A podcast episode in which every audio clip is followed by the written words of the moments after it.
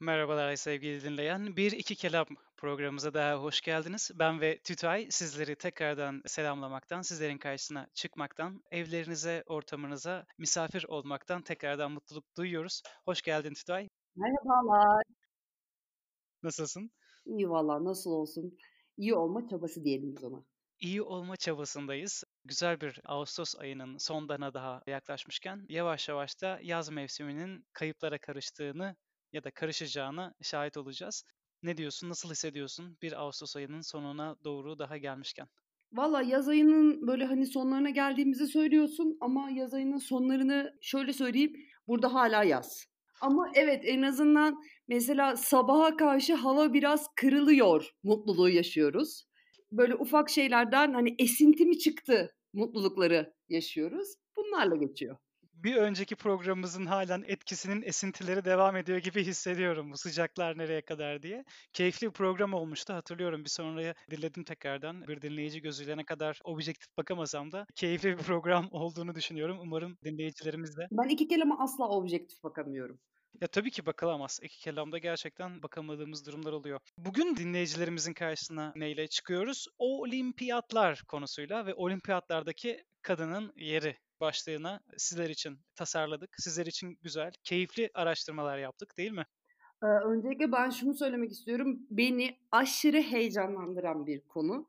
2020 Tokyo Olimpiyatlarını dört gözle bekleyen tayfadandım. Çünkü ben olimpiyatları böyle hani hiçbir şekilde branş ayırt etmeden seyretmeyi inanılmaz ve bundan da keyif almayı inanılmaz seven bir insan olarak hani bir pandemiden dolayı 2021'i beklemek zorunda kalacağız. Hani olsun önemli değil ama en azından olimpiyatlarla ilgili bir program yapmak beni aşırı mutlu ediyor. Fakat 2021'e bile ertelense tekrardan Tokyo'da olacak değil mi? Değişmedi mekan. Değişmedi Tokyo'da.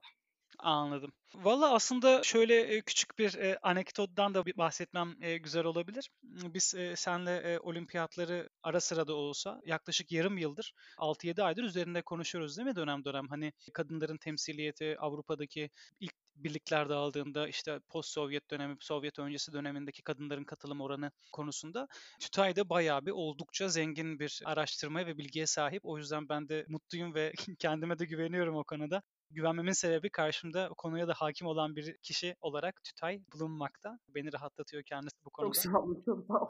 Ben e, müsaadenle küçük bir böyle bir olimpiyatlar konusuna özetle arkadaşlara vermek istiyorum. Hani e, doğal olabilir. Herkes olimpiyatların e, ne demek olduğunu, olimpiyatların nasıl bir e, oyun olduğunu bilse de hani kökenin nereye dayanıyor, nasıl modern olimpiyatlar nasıl ortaya çıktı konusunda bir özetle başlamamızda fayda var diye düşünüyorum. Ondan önce ben çok ufak bir şey söylemek istiyorum. Tabii Sen ki. olimpiyatların hani tarihçesinden vesairesinden de bir yana olimpiyatlardaki bütün branşların yani sporun daha doğrusu bütün branşının ne kadar büyük bir özveri ve nasıl büyük bir çalışma olduğunu bence çok göz ardı ederek hem seyrediyoruz hem de bunu çoğu noktada da çok aşırı hafife alıyoruz. Kesinlikle. Hani tarihçesini bilmemek vesaire vesaire hani onlar bir kenara bunun işte siyasal taraflarını bilmemek veya anlamamak veya bir bağlantı kurmamak bu da bir yana. Oradaki emeği ve hani aslında bakarsan yaptıkları fedakarlıkları bilmek zorunda değiliz ama bir fedakarlık olduğunu da en azından neler olduğunu bilmesek de bir, bir fedakarlık olduğunu bilip buna saygı duymak bence zorundayız. Bu tamamen benim kişisel görüşüm. Yok kesinlikle katılıyorum. Zaten bunun önemi ve değeri kendi enerjisini ve motivasyonunu almış olduğu o tarihsel bellekte de zaten saklı tutuyor. Bugün baktığımız zaman hani olimpiyatlar denilip sadece geçilebiliyor. İşte olimpiyatlardaki branşlar, voleybol branşı, e, işte kürekle su yarışları branşı, buz pateni branşı diye aslına bakarsan bu bir e, gerçekten güzel bir kültür alışverişi. İnsanların politikadan e, uzak, insanların gündelik siyasal e, çatışmadan uzak, değil mi? Kendilerine ön yargısız, bedensel, ruhsal ve fiziksel bir şekilde ifade edebildikleri centilmenlik kuralları kapsamında bir platform. Burada tamamıyla pür bir şekilde kültür alışverişinin olduğunu düşünüyorum ben.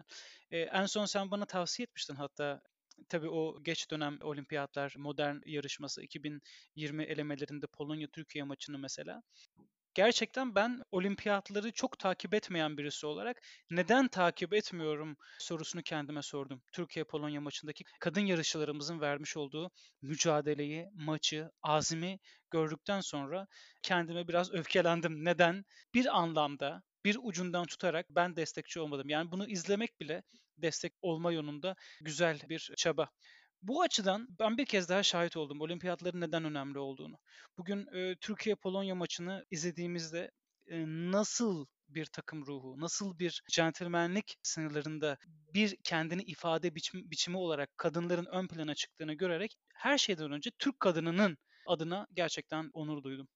Ya o maçı seyreden aslında herkes bence bu noktada buluşur. Ben zannetmiyorum ki bunu e, karşısında bulunacak herhangi bu arada tabii ki de karşısında bulunan çıktı ama o tamamen hani çok saçma bir şekilde onu konuşmak tabii, tabii, tabii, tabii. o güncel dönem geldiğinde de gerçi bu konuya mutlaka değineceğiz ama ben şu konuda sana bir ekleme yapmak istiyorum. Aslına bakarsan siyasetin çok fazla da e, içine bir noktalarda girdiği de bir o e, organizasyon işte 72 milyon girmemesi lazım.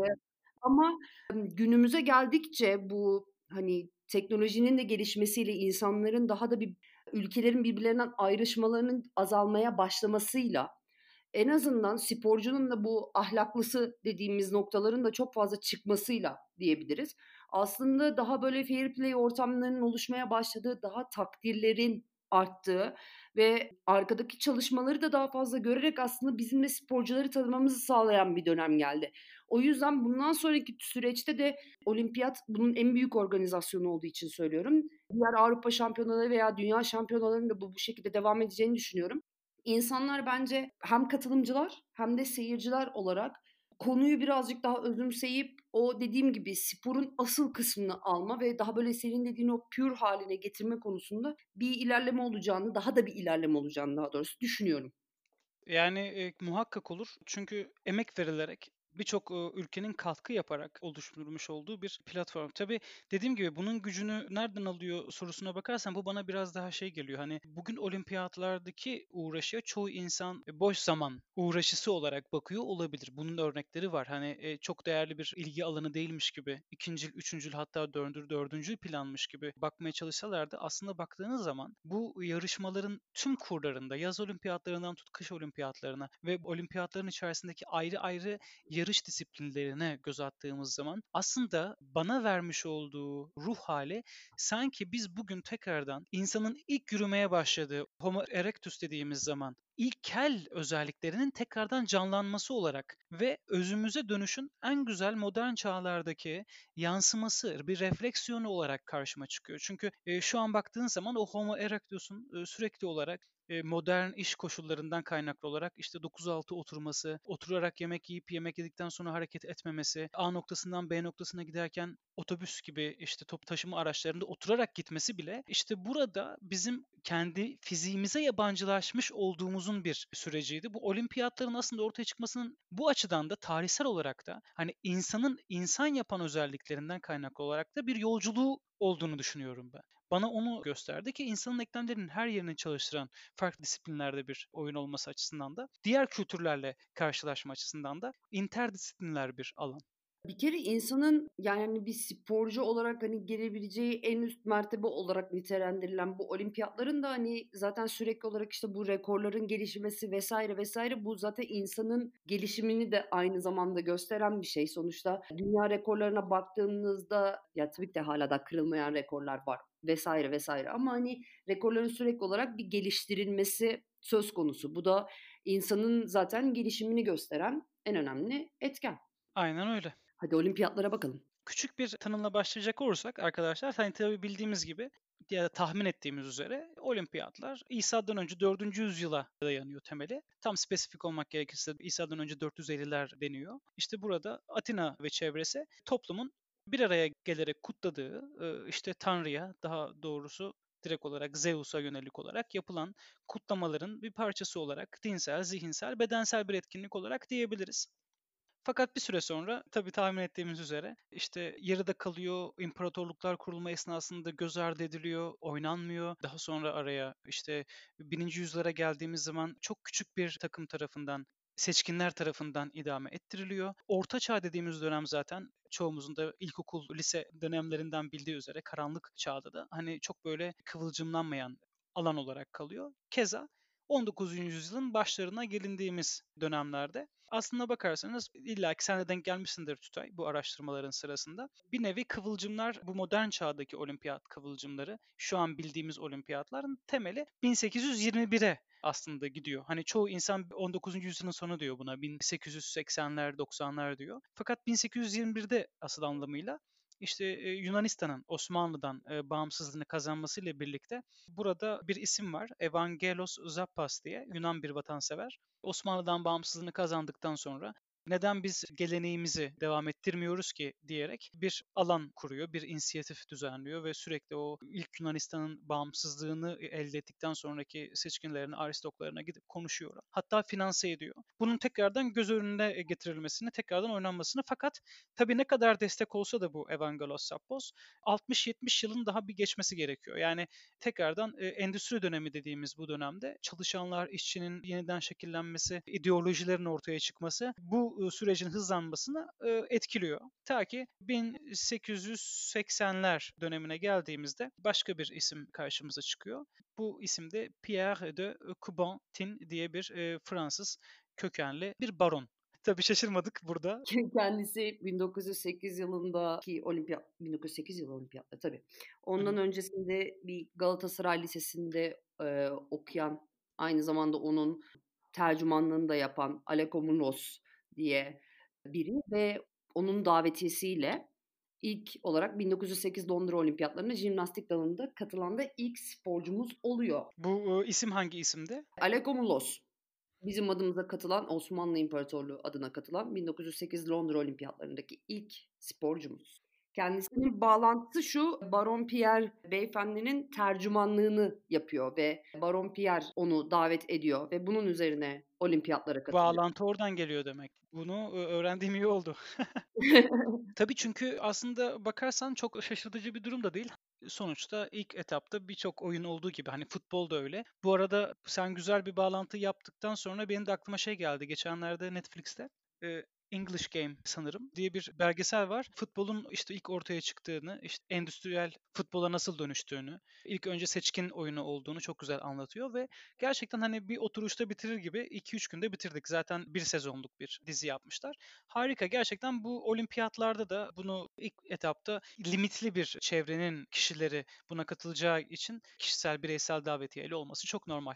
Biz o limitli çevreyi ilerleyen zamanlarda da aslında görüyoruz. Az sonra kronolojik kısma geldiğimizde göreceğiz çoğu zaman bizim için okyanusun öbür tarafında olacak olan veya yani hani kilometre olarak ciddi anlamda bir uzaklıkta bulunan yerlerdeki olimpiyatlara bizim gönderdiğimiz sporcu sayısı zaten bir elin parmağını zor geçer noktalara geldiğinde hiçlere e, zaten kadın sporcuların bir şekilde gönderilmediği. Kendisinin bu böyle bir meşhurluğu da var evet Bay Pierre'in kadınlar açısından. Yani o kadınlar kısmına geleceğiz zaten hani diğer ülkeler olarak falan baktığımızda da çünkü aslına bakarsan bu aynı zamanda kadın olmak erkek olmak arasındaki durumu da gösteren bir tarafı da var. Çünkü sizin oraya bir şekilde bir cinsiyetinize bağlı olarak size bir madalya işte e, erkeklere 3 yazılırken kadınlara bir yazılmıyor. Yani böyle bir durum yok. Herkesin eşit bir şekilde sayılan madalya sayısı var. Ve olimpiyatlarda günün sonunda bütün ülkelerin istediği şey ülke madalya sıralamasında derecenin içerisinde yer almak. Bu da sizin katılımcı sayınızın arttırmanızla aslında mümkün olabilecek bir şey. Ama katılımcı sayılarına baktığımızda özellikle işte 1924'ten itibaren daha çok ben baktım. 1924'ten sonraki işte 92 olimpiyatlarına kadar diyelim ki sürece baktığımızda aslında 84'ten sonra biraz değişmeye başlıyor ama ciddi anlamda bir yok. Yani bir olimpiyatlara iki gönderirken ondan sonraki iki olimpiyatlardaki baktığımızda kadın katılımcı sayısı sıfır. Aslında şöyle bir şey var. %40'ın altında kalmış hep mesela 1976'ya kadar. Bir de böyle bir istatistik var. 76'dan sonra diğerlerindeki artışlar ama yani hani mesela günümüze geldiğimizde onları planladığımız gibi yapabilirsek ikinci programda daha detaylı bir şekilde konuşacağız zaten ama kadın katılımcıların erkek katılımcılarda fazla olmaya başlayan ülkeler var. Hangi ülkeler mesela bunlar? Hollanda, Rusya, Bunlar son olimpiyatlarda kadın katılımcıları erkek katılımcılarından daha fazla. Bunlara baktığımızda zaten dediğim gibi bu sayılar artmaya başladığında onların otomatikman madalya sayıları da artıyor. Sıralamalardaki yerleri de artıyor. Ve sonuç olarak ne kadar biz siyasetin artık çok fazla katılmadığından bahsetsek de günün sonunda o madalya sıralaması bir şekilde bir reputasyon olayı.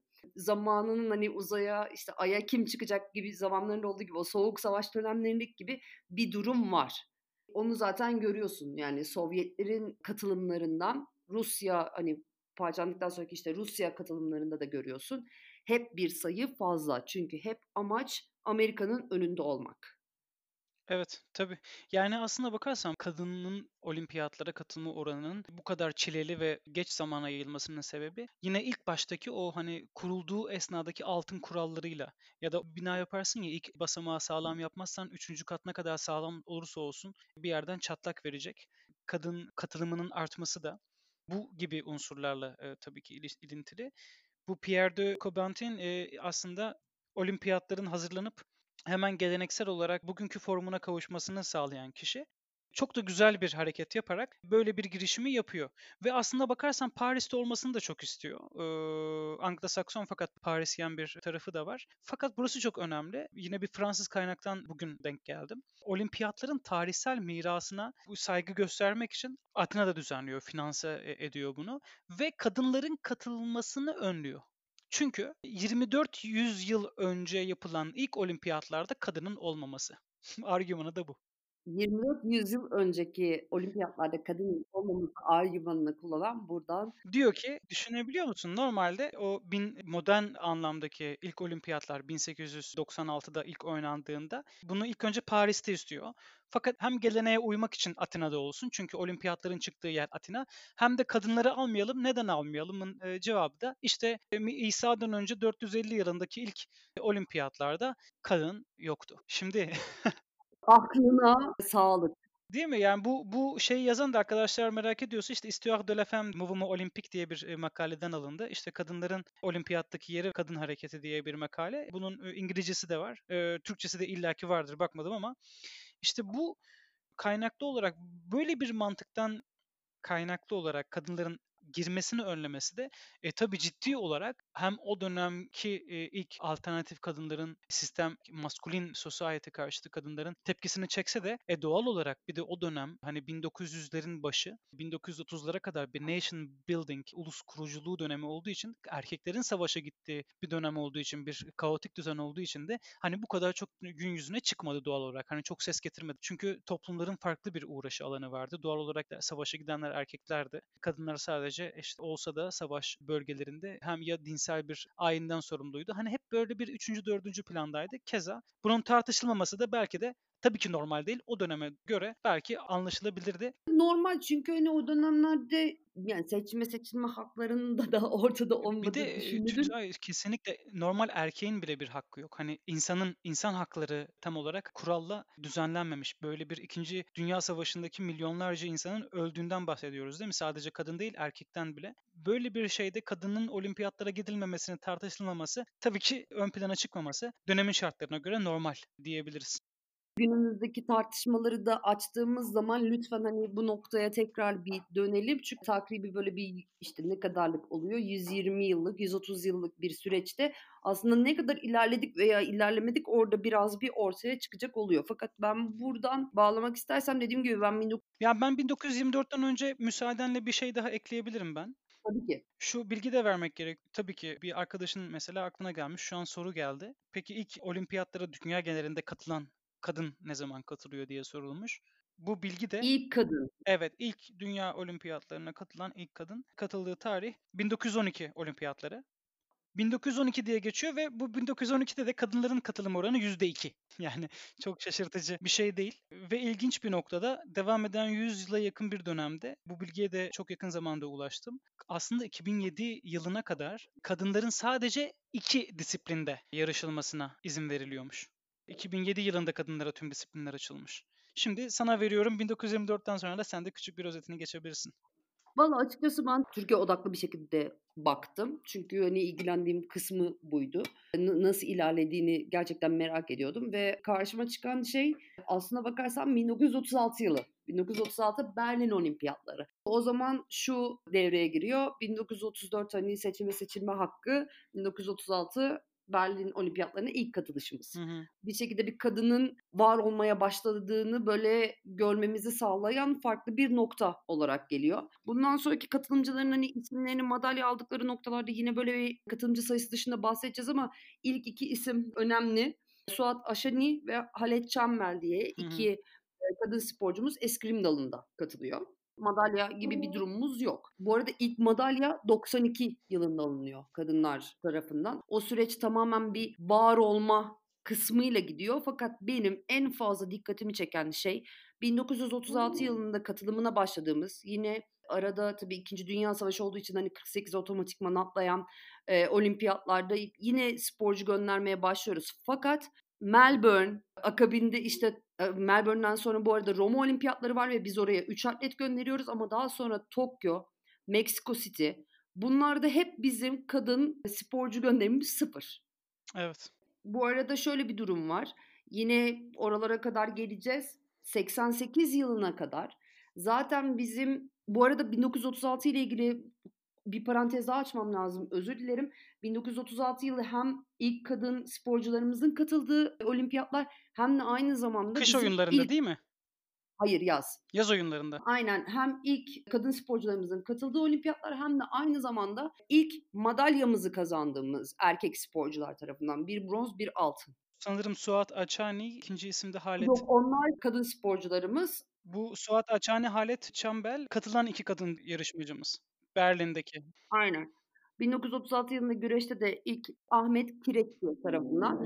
Yine aynı şekilde güreşte Yaşar Erkan da altın madalyayı ilk kez alıyor. Bu bizim aynı zamanda olimpiyatlarda Türkiye Cumhuriyeti olarak ilk kazandığımız madalyalar. Hı hı. 1936 Berlin Olimpiyatları yani önemli. Fakat zaten aynı zamanda hani bu kadın sporcuların katılım sayılarına bakarken gördüğümüz diğer şey de 1988 Seul Olimpiyatlarına kadar aslına bakarsan Naim Süleymanoğlu'na kadar Hı hı. Bizim kazandığımız bütün madalyalar yine güreş sporunda. Diğer sporlara zaten yine bakış açımızın ve desteğimizin bir şekilde olmadığını gösteriyor ya da yeterli miktarda olmadığını gösteriyor. Evet. Bu da otomatikman aslında bizim olimpiyatlarda ismimizin anılmasındaki azlığı da gösteren diğer bir nokta. Ama tabii ki de 1988 yılına geldiğimizde evet kadınlardan bahsediyoruz ama 1988 Seul Olimpiyatlarında Naim Süleymanoğlu'nun tabii ki Bulgaristan'dan itica etmesinden sonraki ilk olimpiyatları ve hala daha kırılamayan olan işte durum bu. Çünkü halterde kendi ağırlığının 3 katını kaldıran sporcular var. Bunlardan biri de Halil Mutlu bu arada. Fakat Naim Süleymanoğlu Seul Olimpiyatlarında 190 kilo kaldırarak yani ağırlığının 3 katının 10 fazlası. Bu rekor hala da kırılamayan bir Bunu rekor. bahsetmesek olmazdı yani. Gerçekten milli gururumuz kendisi. rahmet eylesin. O olimpiyatların öyle bir önemi var ve aslına bakarsan o aynı zamanda Türkiye'nin bu olimpiyatlardaki Türkiye'ye olan bakış açısını da değiştiren noktalardan bir tanesi. Hani 100 yılın en güçlü adamı olarak anılması vesaire vesaire bunların hepsi Türkiye'nin imajında o ana kadar sadece güreşle alakalı Türk sporcuların bir ağırlığının olduğu bir noktada başka bir spor dalının eklenmesi. Akabinde 88 sonrasında işte 92'de kadınların da girmesiyle olay farklı bir boyuta gelmeye başlıyor. Aslında hani bir toparlayacak olursak bu noktada olimpiyatlara baktığımızda kadınlarla alakalı olarak en önemli nokta katılımının olmaması yani bu desteğin de aynı zamanda bir şeyi ve katılımın olmasının olmamasına ben ya benim gözlemlediğim en büyük etkenlerden bir tanesi mesafeler. Bu da aynı zamanda hani yatırımı ve desteği aslında gösteren diğer bir nokta. Hı hı. Ama daha sonrasında baktığınızda senin de programın en başında bahsettiğin gibi 76'dan sonra özellikle dünyanın her tarafında kadınların katılımının fazlalığının sağlanmasıyla aslında bir hareketlenme başlıyor.